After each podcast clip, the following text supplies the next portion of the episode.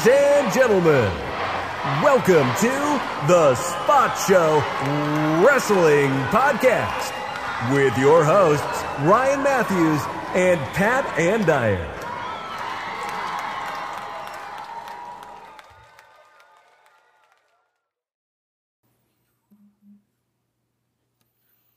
Welcome everyone to the Spot Show Wrestling Podcast. This is Pat Andiron, and I'll be standing in today alone by myself. Um, Ryan Matthews is having a stomach bug; he's not going to be able to make it. So I'll be going over your latest September 9th, 2022 SmackDown, and we'll also be going over the latest Raw that happened on 9 12 2022, or September 12th, 2022.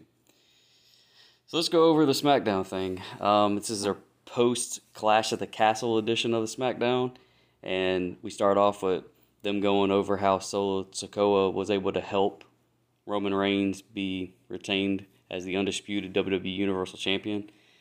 And they show the video vignette of that, and we go straight into a match that was a rerun of the, the Clash of the Castle matches with the Brawling Brutes still going up against Imperium. Now, at least they made this into a tag team match. I wish they would get rid of doing these because if I've seen the match one time, I've seen the group go at each other one time, and there was a build up and there was a fallout. I don't need you to continuously give it to me over and over again because you're booking boringly. But it was a fun match. It's always good to see that Gunther and the Imperium are still a group and they're able to be held up to the standard of seriousness that they should be. And I'm just ready to see Gunther's next opponent. Um, we come back from the break and you have Sami Zayn out there with the undisputed tag team champions, the Usos, and they're talking about just how much Sikoa helped them and nobody expected it. And Sami Zayn pretty much took over this segment. He is the greatest addition to the bloodline that's outside of the box I could ever even imagine. The guy has comedic timing, and he's just that perfect guy to put in there that wants to just fit in and also able to be himself that you can just tell he's trying to fit in. I loved it. Then we have the women's tag team championships. Well, let's go back to what happened at the end. Drew McIntyre, obviously, he's pissed. So he comes out there and he's trying to take everybody's heads off. Finally gets Solo Sikoa, gets his hands on him, goes to hit him with a chair. Who pushes him out the way? None other than Sami Zayn. Perfect timing. It couldn't have been any better. He didn't jump in too late. He didn't jump in too early. They set it up. I think Solo Sikoa kind of sold the kick to the stomach a little too long. But other than that, I mean, he swung the chair at the exact time he was going to hit Soa. He hit Sami. So I loved it. Anyway, going to the tag team match with the women's, the non-titles match. Didn't really care one way or another about this. I think it was just more to get Raquel over. Um, I noticed that on her power bomb it was a little bit different, and I think that was kind of a wink and a nod to what was coming up with Braun Strowman because you know Braun Strowman hit a power bomb as well. If you watched the latest episode of SmackDown, and if you do know what's going on backstage, apparently those two are a couple. So if those two are a couple and she's trying to say, yeah, I could do my Chiquilla bomb or Chiquita bomb, whatever she calls it, and she changes it up and decides to do a regular power bomb the way that she's already knowing Braun Strowman's going to do his. Maybe that's what it was. Maybe it was a mess up. I don't know. But they had a tag team match against Toxic Attraction, which I feel like they're not being built as good as they could be. I think these are strong contenders for a tag team title. I wish Mandy Rose would have came in with them and they would have had a better presentation all around. Um, looking at the tag team champions and looking at the segments that they have with the new group that just came in with Bayley and Dakota Kai and Sky, I kind of wish that they were set as the example of being taken serious as well as a triple threat, but they're not. Um, moving on from that, the winners obviously were Raquel and Aliyah. Then we had a number one contenders fatal five way elimination match with Xia Li, Sonya Deville, Natalya, Lacey Evans, and Ronda Rousey. Obviously, the winner here had to be Ronda Rousey. Um, there was no surprise in that. It's just, it's crazy to me looking at Sonya Deville at how much better she is than every single competitor that was in the tough enough edition that she was in. even Mandy Rose. I know there's Mandy Rose lovers out there, and I understand it. I respect you for it. But given the time frame that they were in the ring together and trained together, Sonya's just always been light years ahead of everybody in that group with the little bit of experience that she has. And it's awesome to see that somebody that's taking it that serious and trying to grind to get their character where they want it and the little things that she does in the ring. Sometimes she makes sure that she's held up to a serious standard and she has perfect timing with things she does. She never looks like a joke and I, am just really into her character i've always been into her character when i realized that early in her career she was doing really well Next, we had a segment backstage with the Usos and Sami Zayn. They were trying to get Sikoa to think that you got to prove yourself before you're part of the bloodline. And then Sami said, Yeah, you need to go out there and do what it takes. And then they turned around and said, No, you know what? We're going to stand there. We're going to be by your side. And then all of a sudden, Sami Zayn's like, Yeah, yeah, yeah, that's what we should do. Perfect timing. He took over this segment again. He's just so good at what he does in this role. And then we go back to Ronda Rousey meeting up with Shayna Baszler backstage and I love this segment as well. She tells Shayna Baszler, you know, if you get ready to break bones again and be held up to a serious standard, let me know. And hopefully, we're getting Shayna Baszler the killer back. This is going to be amazing if we can get some serious competition in everything that we do on the shows. After this, we had Hit Row with the Street Profits versus the Maximum Male Models and Los Lotharios. And for everyone that's involved in this match, I just expected it would be better than it was. Um, everyone that was involved, you know, they're some pretty heavy hitters. I mean, obviously, Hit Row has not been together that long, and they came in and then were let go, and now they're back, and they don't have their so-so leader with Swerve, but they were there with the Street Profits, who have been doing this pretty good long time on the main card. The Hit Row didn't really falter just because they were new when they first entered into the main cards and well the main roster.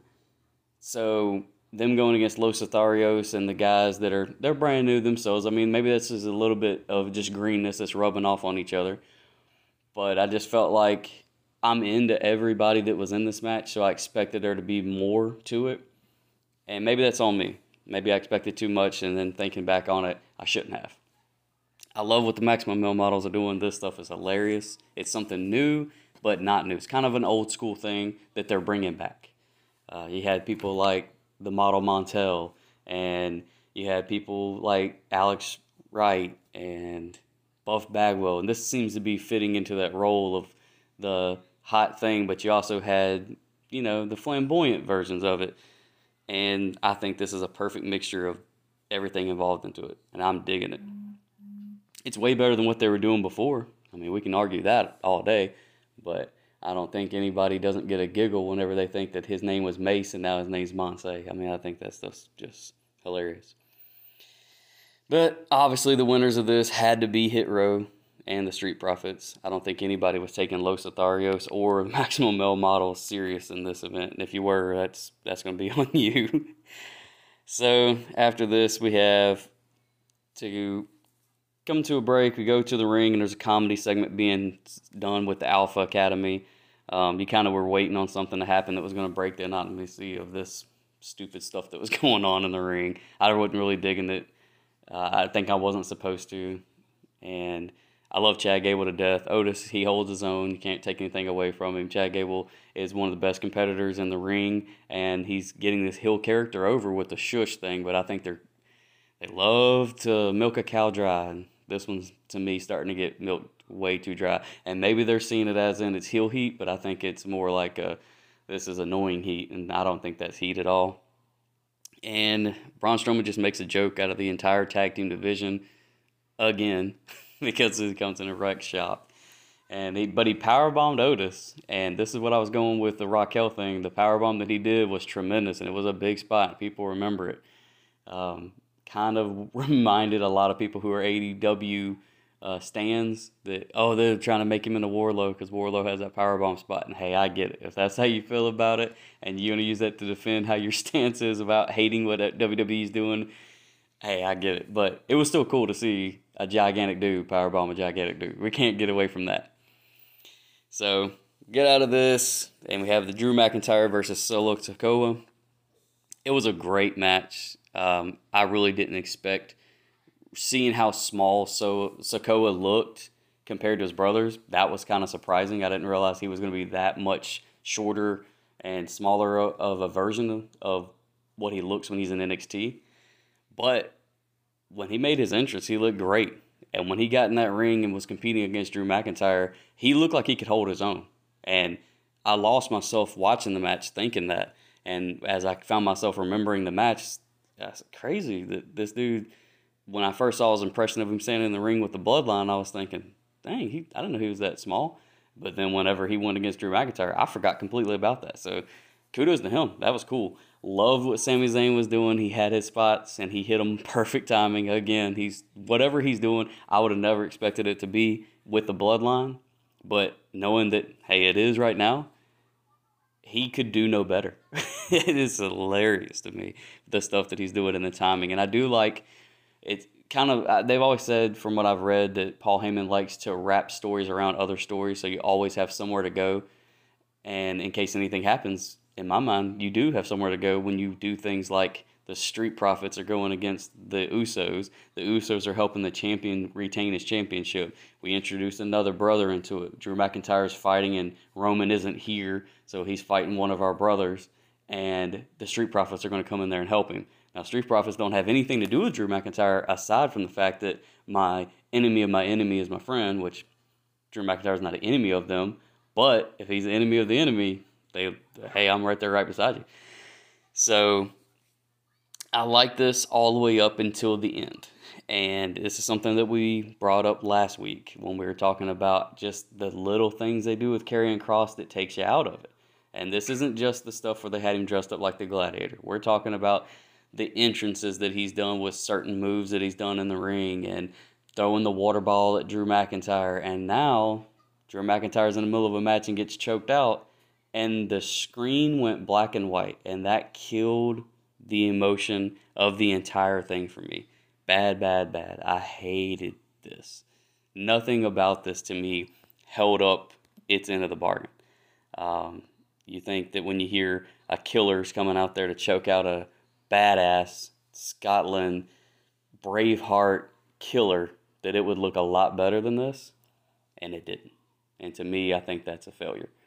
So they go off the air with Drew McIntyre being choked out by this killer. It was what it was. it, it sounds as bad to you as I'm making it. And if you watch it and you feel the same way, let us know.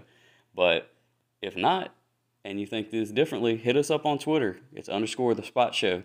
We're wrestling podcast. We take any opinions. And if you agree that it was the coolest thing you've ever seen, hit me up. Let me know why. Because I didn't see it.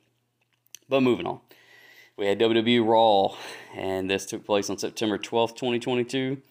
They opened up at the Moda Center in Portland, Oregon.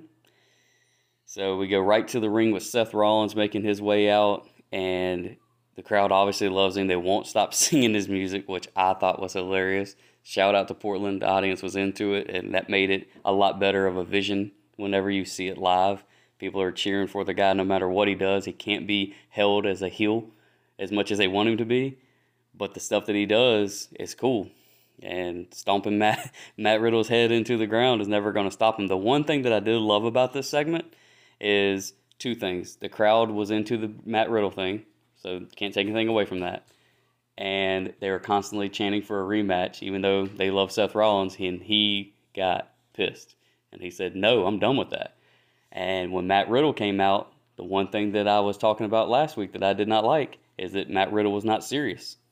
But in this segment, he was very serious. He didn't say anything on the mic except for bro, and then he got right into the fight. I loved it. Should have done that last week. The strangest thing to me is the fact that out of nowhere comes out Finn Balor and Damian Priest, and they're trying to get Matt Riddle to join them.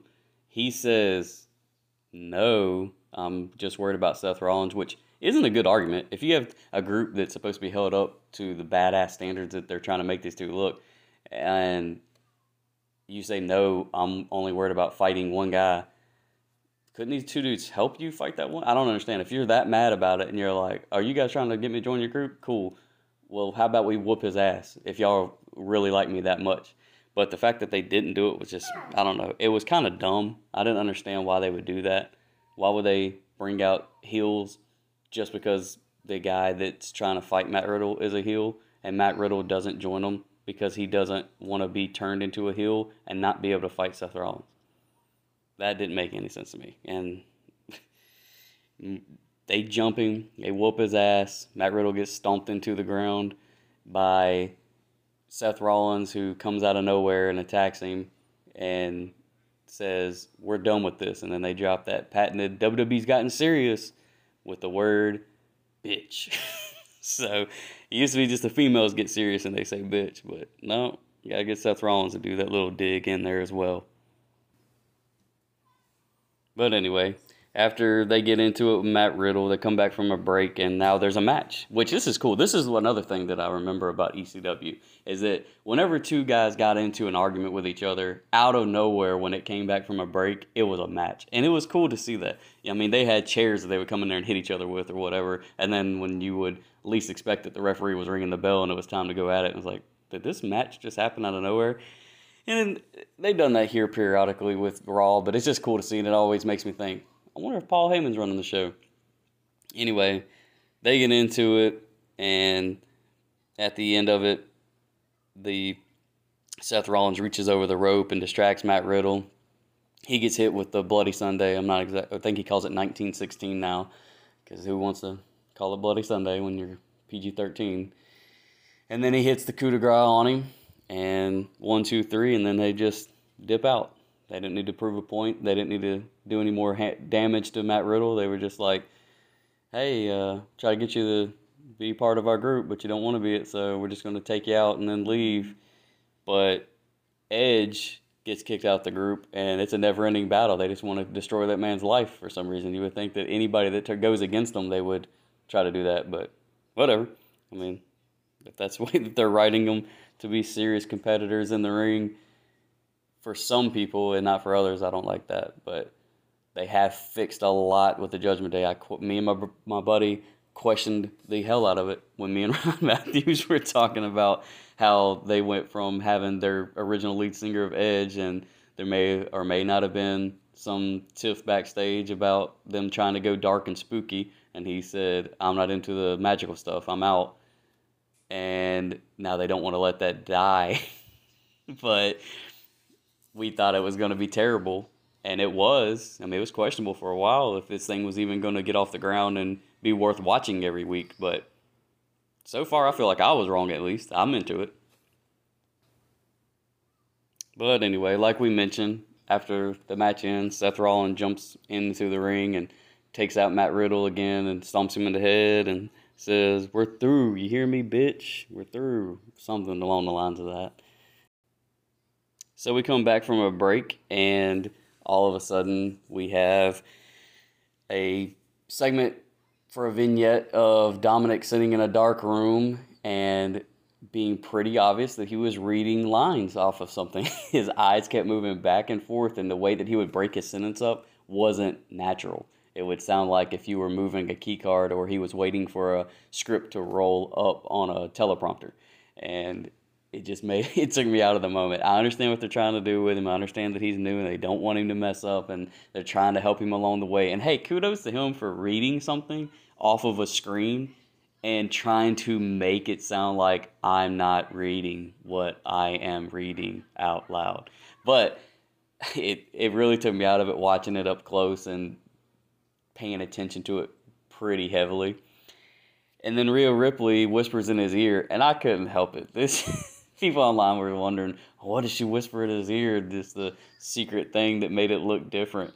And when I saw it, it reminded me of that song where he goes, "Hey, pretty mama, let me whisper in your," ear," and it made me just laugh, just hysterically because it if if you're gonna do something like that, if you're going to do something like that, you can't leave it to question where people are gonna make memes about it and they definitely left you to be able to come up with your own devices on what you believe she said. And I don't know, I just thought it was hilarious. Then after this, we get the match of the WWE Women's Tag Team titles with Dakota Kai and Iyo Sky versus Raquel Rodriguez and Aliyah. And I don't understand why they didn't just go ahead and pull the trigger and give Iyo Sky and Dakota Kai the titles to begin with. Because this, you have two of the most well traveled and not green wrestlers on one tag team. And then on the other t- side, the tag team champions are the green team. They are a team of competitors who don't have as much experience, and they're all on one team. And Raquel's good for as little bit of time as she's had in the business. And I don't know how much time she's actually had, but how much time I've seen her on TV, she's grown tremendously, leaps and bounds. And she's great at what she does in the position she's in.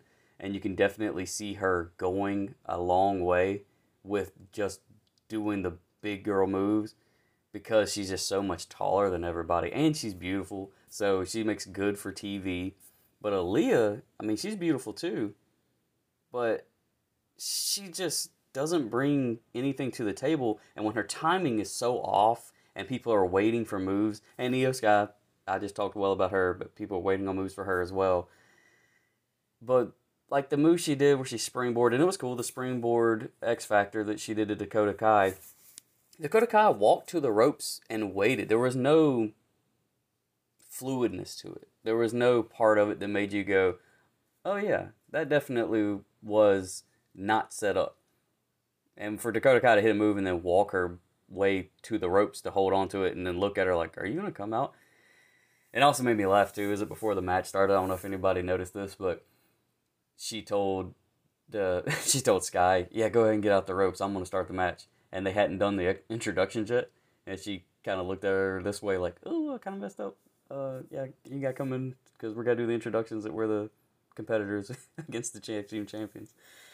Um, but they did win, and they gave the right people the win this time. So you can't really hate on anything when the people that you expected to already be the champions become the champions.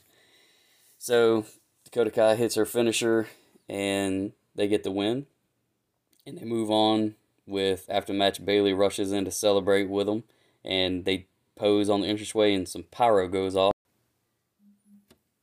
So from here we go backstage and they have Mysterio trying to talk to Dominic Mysterio and Dominic's just staring off in the distance and Dominic is not paying any attention to what Rey Mysterio's got to say. So then Rhea Ripley walks up and she says something to him and she says, you know, like I told you before, he's no longer listening to you and we're making a man out of him and he walks away with her without saying a word. Kind of a nerdy thing look on Dominic's face. He almost had like his arms standing in the way that the water boy stood. And I don't know. I wish they would figure out a way to make him look as badass as they're trying to portray him, unless this is going to roll around to they're using Dom to infiltrate him like how Daniel Bryan did the Wyatt family, and then he's going to turn his back on him. And if that's the case, it's dumb because he doesn't come out of that looking any more serious than he was going into it. And I would think you would want him to. You would think that this is a building up for him to be held up as a serious competitor. So if that's where they're trying to go with it, I'm down. But if they try to turn it around and make him seem like the oh gotcha, well then now Dom just still looks like the little kid who's following his dad, and he don't look any cooler for it, obviously. And from here, we go into probably the match of the night. We get Johnny Gargano's comeback match against Chad Gable. And Gargano has not missed a beat. You, anybody in the world can say what they want to about the guy. Oh, he's small, he's short, nobody takes him serious. Watch the match. Because if you think Chad Gable's not taken seriously in the world, you're an idiot. Because Chad Gable's not the biggest guy in the world, but he's jacked. And he's an Olympic competitor. And I would argue to say Gargano didn't look any worse than him. I mean, when I saw them standing side by side, I wouldn't have thought, oh, this guy's going to kill this guy. It actually made for a compatible match. So, anybody that wants to talk crap about Johnny Gargano, obviously you're just talking crap about him because you just don't like the stuff he came from and his look and you're just hating on him. But if you try to say he's a terrible wrestler, well, that's on you. To each his own, but that's on you. Great match. Obviously, they get the patented "This is awesome" chant, which that's whatever nowadays. I think you can get into the ring and do anything you wanted to do, and people are going to say it's "This is awesome" as long as they like you and you're a great competitor. But for this, they should have, and he hits that finisher DDT, calls the one final beat, gets the pin. Winners Johnny Gargano. Crowd loves it. We loved it. Welcome back, Johnny. That's all I can say. Johnny Wrestling's back. We're all happy for that. And after the match ends, we have the segment where Otis tries to attack Johnny and Johnny gets out of town. So apparently they're going to continue this storyline. Um, if this is going to end up with Gable being thought of as a good competitor that is going to be taken serious and we're going to get the ball rolling with him, I'm all for it. But if this is just for Johnny Gargano to rack up some wins and get a storyline and a payday until we can do something else with him, I don't really like that because I don't want any one of these guys to come off worse than what they already are. Because people are looking at Johnny if they don't like him, and people are already looking at Chad as dude just got wrecked by Braun Strowman. But you know, it is what it is. So we come back and we have Theory coming out to cut him a promo, and when he's coming out to cut a promo, it's kind of weird that Theory is coming out after Johnny Gargano, and you had Raquel going against Dakota Kai, and it was not mentioned on the show that these people have ties. Like it's there, it's it's right there. I'm glad that they at least mentioned the whole Austin Theory Johnny Gargano thing when he came back, but they did miss the ball on the right. Unless I missed it, I could have missed it. I'm not gonna sit there and say I, I didn't miss that, but I don't think I have, and I don't think they've said anything about Raquel and Dakota Kai having the reign that they had in NXT. But moving on, There he goes in there to cut his promo. He gets a what chant and he cuts him off. And he, he he's good at what he does. If people hate on him, then you're just hating on him because he's doing a good job in my mind of being the annoying guy, which is what Vince wanted. And if the rumors are to be true that Triple H's guy that he was wanting to be pushed to the moon was Karrion Kross, and Triple H loved the movie The Gladiator, so they put him in a gladiator outfit just to rib on Triple H, then maybe Triple H is trying to rib back with Austin Theory because of McMahonisms and trying to make him look like a joke. I don't think that is what the case is. It's an interesting story, for damn sure. But he's a Money in the Bank winner. He was the U.S. title champion. He had face offs with Tyson Fury. I mean, you don't put people in those main attractive things that are going to branch out further than just your company and your business that are going to make mainstream news with guys you don't like. So I don't buy into that, but either way, he goes to cut his normal generic promo. Kevin Owens comes out and pretty much tells him so that you're just cutting a generic promo. And he succeeds in cutting him down to size, but also saying you have all the potential in the world cuts one of the best promos, impassionate promos I've ever heard from a guy telling another guy, you could be better than everybody, as you say you are. You could make this where nobody's on your level. But as of right now, you're just a generic guy. And people like me and Johnny come out here and we give it our all. We're one in a million. Guys that are jacked up and generic, you are a million. They're you they're a dime a dozen. So really cool segment here. Leads into a brawl between the two, which obviously you see that coming. And Kevin Owens notices that he got a little bit busted up when he's leaving the ring and up the ramp, and he says, "Oh, what I do? Break your nose?" So it's funny to see him bragging about that. They actually bring that up when a dude's leaving, like, "Hey, I, I noticed something. Let me go ahead and say it." So good on Kevin Owens for catching that. That's what the good ones do, right? And just to let you know that it's serious, he had to drop that patented bitch. so, you know, you know it's gotten serious when somebody does that, right? So, moving on from that, we go back to a break and we see that the Raw's women champion Bianca Belair is in the ring. She's there to tell everybody that she's learned a lot over the past few weeks and she stays ready. You know, she cuts her normal promo to tell everybody that she's ready for any challenge and anyone backstage wants to come out and face her, she's ready for them. And who comes out? Sonya Deville. And she talks about the past, and it's cool that they're keeping her involved with what she did back when they were face to face before, and how she got Sonya Deville fired. So it's a cool callback. Good match. Um, I noticed that Sonya had a little bit of a wardrobe malfunction, Um, I think that hindered the match a lot. But even on top of that, where she's trying to fix her clothing the entire time, which had to suck trying to take moves and stuff while also not exposing yourself to TV and the audience. I felt bad for her. Um, she hit every spot she needed to. There was no botching. There was no bad timing segment. I just love everything she does. I think she can be a good commodity and a good uh, a good person for the business later on in her career. I think everybody's gonna look back and they're gonna say that she did some tremendous things and she was great for the business. Um, I do like the little tidbit that Bianca said before the match that this is a open challenge, not an open mic, and I think she got a lot of ooh for that, which is a good line. I don't know if it was written for or if she said it, but it is what it is. So obviously, the winner of the match is Bianca Belair. She hits her finisher. She's standing tall, and then Bayley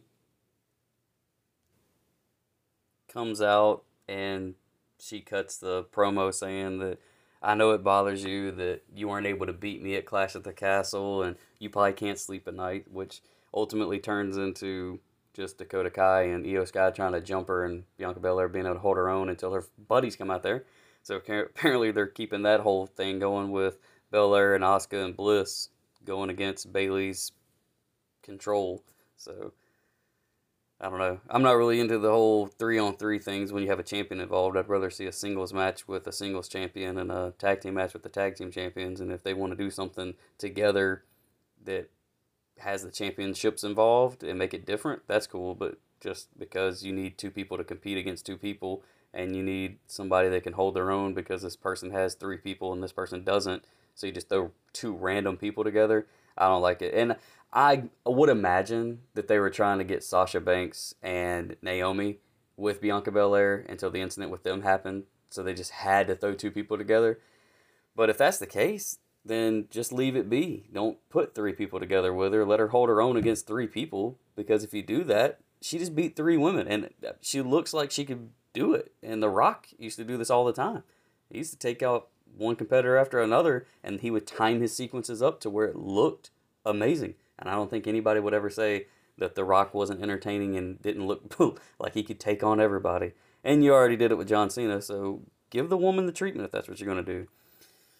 Moving on, we have the Omos match, which I don't know if anybody remembers it because I definitely don't. I think we knew obviously what was going on. He's going there and he's taking on jobbers and he's using it as an enhancement. But, I mean, ain't very much enhancement when you need all the training you can get, and you're going against two guys that have less than you. But he wins. Moving on from that, he looks strong, and we get Rey Mysterio backstage trying to tell Edge, "Man, please just drop this. Don't go after him." And Edge telling him, "No, you you've heard what he said, and he's his own man now, and so I'm gonna do whatever it takes to treat him a lesson, and I'm gonna knock him. I'm gonna knock some sense into him."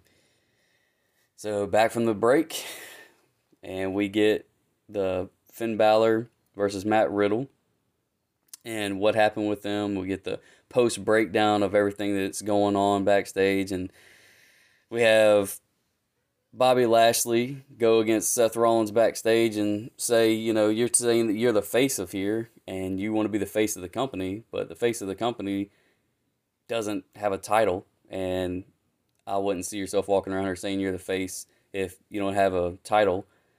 And then Seth Rollins tries to roll it back around from the fact that Bobby Lashley had a little bit of his MMA fights to Bobby Lashley and Riddle being just alike because they used to be MMA guys.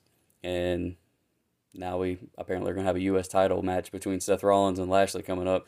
Which was interesting about this segment is the fact that Rollins said, well, that's not the title I was talking about, but I'll take it off your shoulder. Like, there's only one other title you could be talking about. I don't think it's Gunther's. so I, I'm kind of interested to see where that's going.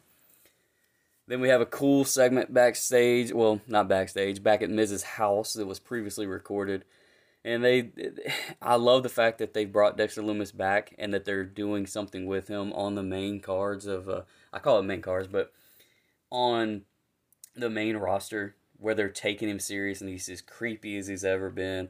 I love the Dexter part of him when he used to be in TNA. He had this Dexter look just like the TV show. where he had the same sweater and the same gloves, but he had the character he has now. So I like it. I like how they showed the cameraman getting glimpses of him where the cameraman may have not noticed that he was in the background. It's cool how they're doing that. And they, they the Miz is the perfect guy to do this with because he has perfect comedic timing on the mic whenever he's doing promos, and he has perfect comedic timing when they're doing the the pre-tape stuff. So you couldn't have gotten a better guy. And it's funny to watch Graves just be outraged from it all and be screaming out, "Is somebody gonna call the cops?" Like we're what we're all thinking, man. If this is real, this is what they say, or this is what they. And then we have the Edge and Dominik Mysterio match, and nothing was wrong with this match at all. You can definitely tell Edge is leading the match. There was hard hitting going on, and he was trying to prove a point with his clotheslines and his chops and his kicks. Nothing was held back. You didn't think that this looked fake, and it didn't look like Dominik Mysterio could hold his own because you know he's a young guy and he's just trying to teach him a lesson. And the coolest part of it all happens obviously when he wraps Dominik Mysterio up in the ropes. And one thing that kind of took me out of it a little bit was that Edge was punching Dominik Mysterio while he was wrapped up in the ropes with his arms in like a cross fashion. And he heard the crowd chanting one, two, three, four. So he punched him 10 times just to get the crowd's 10 time chant of their little pop they do for the 10 times. But you're not there to get over. You're not there to get the crowd involved. You're there to beat this kid's ass because of what he's done to you. And um, then he goes like he's gonna spear him when he's on the ropes. And I was wondering like, how's this gonna work? I was more intrigued by the fact of if this does go down and he spears him, are they falling out of the ring, or are they going to just hit and Edge is going to bounce off of him? What would be the, the the way they would treat that? But of course, he gets cut off because you know obviously Rey doesn't want his son getting killed by his buddy, so he's like, "That's enough," and then it just turns into a big owl brawl. Then everybody gets involved and everybody's hitting everybody. Uh, turns out that Damian Priest appeared ringside and pulled Rey out of the ring that started it all. And right as Finn Balor hits the ring to attack Edge, Ripley also got involved, and so the referee just calls it a DQ, and Edge wins. And after the bell, there's a attack that just continues to go on with Priest launching Mysterio over the announce table, and it sounded like somebody cursed because it just went silent on the feed I was watching. So I wonder if somebody didn't expect it and would drop the oh shit. so Balor unloads on Edge in the ring, and they're just beating the hell out of Edge. They put a steel chair out. They set up his his leg on the chair, and Dominik Mysterio was working on his leg the entire match. Cool thing to see was when Edge was running after him, like I guess he was going for a spear, and Dominik Mysterio did the old Lance Storm back roll into a single leg crab, and it looked cool. And he didn't have the leg in the same arm that the leg side was on, so he had it across his body, and it really looked like it would hurt if you were doing it for real. So yeah, I love that. And so they he, they built into the match. He just continuously attacked Edge's leg, and then they get in the ring and he puts the leg on a chair, and Finn Balor does the coup de grace to his leg, and they take the chair, sit it down, and I wish they would have told Dominik to sit down in the chair because I think it looked more like an impromptu thing. I don't think that it was talked about. I think it was just off the top of um, Finn Balor's dome to just put the chair down and sit in it because he had it right there and he was holding it. But I wish that they would have just gotten Dominik in the middle and told him to sit down because I think the imagery of that would have been cooler. But who am I? I'm just a nerdy dude that likes to talk about wrestling on a podcast. So that's how it ends. It ends with the Judgment Day standing tall while Edge is underneath them and Dominik is standing over the top of his dad, pretty much disobeying orders. So I'm looking forward to what's coming up next. Um, I'm digging everything that WWE is doing. AEW's got a little bit of flaws, but I'm digging a lot of what they're doing. So whenever the next Dynamite comes out, hopefully Ryan Matthews can be back with me. But this is going to conclude this episode of the podcast. If you like what you hear, let me know on Twitter. Let us know on Facebook. Hit me up at the underscore underscore the Spot Show on Twitter, and hit us up at the Spot Show Wrestling Podcast on all platforms and reach out. Listen to us on Spotify. Uh, I've got the link in the Twitter, and you can listen to every episode that we upload. Go ahead and hit that bell icon and the hearts and everything that you can that is going to get you to be able to follow along with us so that every episode that we release, you'll be able to get the updated version of it. And we're not doing this trying to make money off of it. We're just doing this because we love wrestling. We've always loved wrestling. So this isn't a job for us, but we love it. And we would love to hear other people's opinions if you agree with us or if you disagree with us. But let us know. I'm not doing the whole stars like Ryan Matthews likes to do. That gives him um that's more of a discussionary thing for me and him to get into whenever we like to rank what matches were and what we thought about them. Um, but all in all, I was digging everything. I I like to see things end with intrigue to see what's going to happen next week. I didn't have any intrigue with the way SmackDown ended. I just felt like it was a continuation of Clash at the Castle more than anything. But hey, I'm still digging what's going on, and I'm gonna definitely be watching, obviously. So check us out. This is to conclude the podcast, and I hope you guys enjoyed. Let me know.